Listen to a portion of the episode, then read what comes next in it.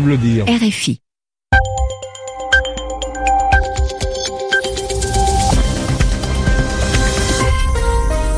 Radio France Internationale. Il est 20h en temps universel, 22h à Paris. Florent Guignard. Bonsoir, bienvenue dans le journal en français facile que je vous présente avec Zéphirin Quadio. Bonsoir Zéphirin. Bonsoir Florent, bonsoir à tous. Au sommaire de ce journal Zéphirin, l'avenir du président du Brésil en suspens. Eh oui, le Parlement brésilien va voter pour décider ou pas de la tenue du procès de Michel Temer pour corruption. Aux États-Unis, la nomination confirmée du nouveau directeur du FBI trois mois après le renvoi par Donald Trump de James Comey, l'ancien patron de la police fédérale. En Russie, l'expulsion attendue d'un journaliste en Ouzbékistan, il risque d'y être torturé. Enfin, le jour du dépassement, c'est aujourd'hui que l'humanité commence à consommer plus que ce que la planète ne peut produire. Le journal Les journaux en français facile. en français facile. Et on commence bien sûr ce journal avec cette euh, question. Michel Temer, le président du Brésil, va-t-il échapper à son procès pour corruption? Ce sont les députés qui doivent en décider. Ils doivent voter dans les prochaines heures pour que Michel Temer soit écarté du pouvoir et soit jugé par la Cour suprême, il faut une majorité des deux tiers des députés. Correspondance de Martin Bernard. Les députés ont engagé un véritable marathon, une séance qui se déroule dans une atmosphère survoltée. Elle a commencé dans la matinée à Brasilia et ne devrait se terminer que dans la soirée. Des députés de l'opposition ont fait éruption à la chambre basse avec des valises bourrées de faux billets et qui portaient la mention Temer dehors. Au-delà de cette provocation, les députés doivent annoncer leur vote à la tribune les uns après les autres, comme cela avait été le cas durant la procédure de destitution de la présidente Dilma Rousseff il y a un peu plus d'un an. Mais la tendance qui se dessine semble indiquer que Michel Temer va bien parvenir à rassembler les voix nécessaires au rejet de l'accusation pour corruption qui a été lancée contre lui. Pour que la Chambre envoie cette accusation à la Cour suprême, il faudrait effectivement que l'opposition obtienne une majorité des deux tiers, mais les alliés de Michel Temer ont engagé un corps à corps avec les députés pour les convaincre de se ranger aux côtés du pouvoir, autant de mesures qui ont fini par affaiblir l'opposition.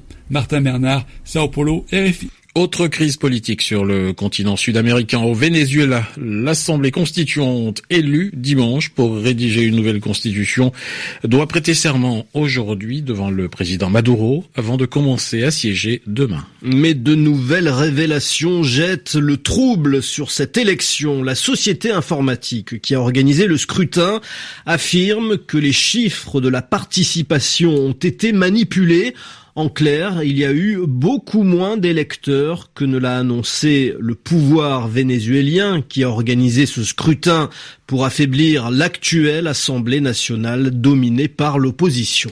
Aux États-Unis, Donald Trump a fini par promulguer les nouvelles sanctions décidées par le Congrès, c'est-à-dire le Parlement des États-Unis. Le président américain a signé la nouvelle loi tout en disant qu'elle était imparfaite, mais il l'a quand même fait au nom, dit-il, de l'unité nationale. Ces nouvelles sanctions contre la Russie, on le rappelle, elles ont été prises pour punir les Russes d'avoir voulu influencer la dernière campagne présidentielle américaine. C'est la fameuse affaire russe qui empoisonne, qui perturbe la présidence Trump. C'est à cause de l'affaire russe et de l'enquête sur les liens de l'équipe Trump avec la Russie que Donald Trump avait limogé, avait renvoyé James Comey, le patron du FBI, la police fédérale qui a autorité sur l'ensemble du territoire des États-Unis. Son successeur, celui qui le remplace à la tête du FBI, Christopher Wray, a été nommé par Donald Trump et comme le prévoit la loi, cette nomination a dû être confirmée par le Sénat américain. C'est ce qu'il a fait à une très large majorité. Le nouveau patron du FBI a la réputation d'être un homme indépendant. Son portrait avec Laetitia Farine.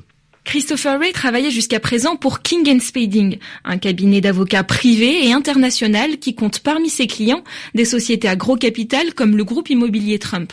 Né à New York en 1967 dans une famille de juristes, Christopher Ray est diplômé de la prestigieuse université américaine de Yale. Il est spécialisé en droit pénal sur la criminalité financière des entreprises. L'homme de 50 ans est notamment connu pour avoir défendu en 2013 Chris Christie, le gouverneur du New Jersey et proche de Donald Trump, dans une affaire de scandale politique. Avant de travailler dans le privé, Christopher Ray a dirigé de 2003 à 2005 la division pénale du ministère américain de la Justice sous l'administration de George W. Bush. Il a d'ailleurs travaillé directement sous les ordres de James Comey, son prédécesseur à la tête du FBI. Habitué des hautes sphères, son premier défi sera de gagner la confiance des Américains et des quelques 30 000 employés du FBI en leur assurant l'indépendance de l'agence américaine de renseignement face aux puissants et à la Maison Blanche. Venons-en maintenant au cas de ce journaliste d'Ouzbékistan qui est né et qui travaille en Russie, mais qui va être expulsé vers son pays d'origine. Il a peur d'être torturé en Ouzbékistan parce qu'il milite en faveur des droits de l'homme et parce qu'il est homosexuel. RFI Moscou, Muriel Pomponne. Kudoberti Nurmatov est né en Russie où il a grandi, mais il est de nationalité ouzbek. Sa mère, sa sœur et son frère sont citoyens russes. À la fin de ses études, en 2008, il a tenté de s'installer en Ouzbékistan, mais les services de sécurité intérieure ouzbek ont voulu l'enrôler, ce qu'il a refusé. Il a été torturé et il est parvenu à fuir un an plus tard.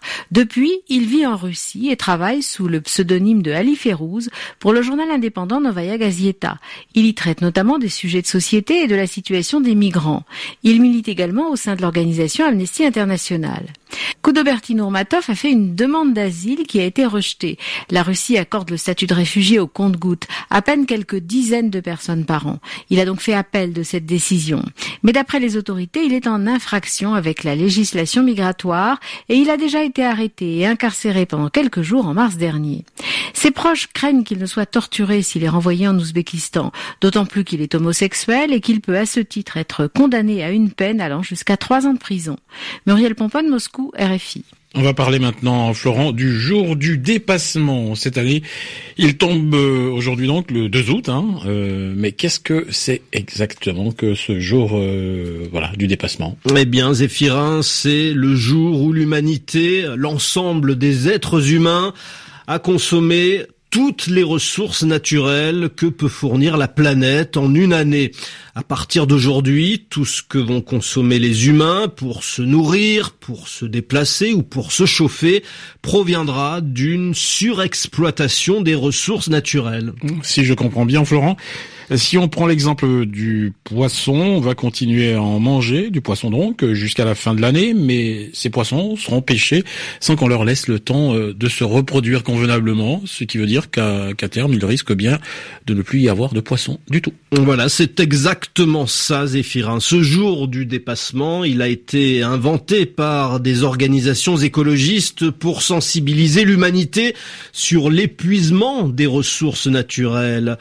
On dit qu'après le jour du dépassement, l'humanité vit à crédit, mais tous les humains ne sont pas logés à la même enseigne, les terriens, les habitants de la planète Terre ne sont pas tous responsables de la même façon. Il n'y a rien de comparable dans les habitudes de consommation d'un Haïtien, par exemple, et d'un Australien. L'Australie est l'un des pays les plus gourmands en ressources naturelles rapportées au nombre de ses habitants. À Melbourne, la correspondance de Caroline Lafargue. Ils forment une petite population, mais leur empreinte écologique est énorme. Les 24 millions d'Australiens se retrouvent de nouveau en haut du classement du Global Footprint Network, en troisième position derrière le Luxembourg et le Qatar pour l'empreinte écologique par habitant. Un Haïtien utilise 0,61 hectares par an. Un Australien, lui, mobilise 8,8 hectares pour subvenir à ses besoins en énergie, en nourriture, en eau, etc. et pour absorber les déchets ainsi générés, particulièrement les émissions de CO2 Elle représente presque 60% de l'empreinte écologique des Australiens. Si toute l'humanité prélevait autant de ressources que les Australiens, il faudrait plus de 5 planètes Terre pour satisfaire ses besoins. Pourtant, ces dernières années, des progrès ont été faits en Australie pour réduire cette empreinte écologique. Par exemple, dans certaines régions, les agriculteurs utilisent moins de pesticides. Mais le pays n'a toujours pas tranché sur la question de l'énergie. Depuis le début de l'année, le gouvernement libéral de Malcolm Turnbull défend vigoureusement le charbon contre les énergies renouvelables pour assurer la production d'électricité. En juillet, le Premier ministre a estimé que ceux qui, je cite, ont peur du charbon délirent. Caroline Lafargue, Melbourne, RFI. RFI, il est 22h10 à Paris, c'est la fin de ce journal en français facile.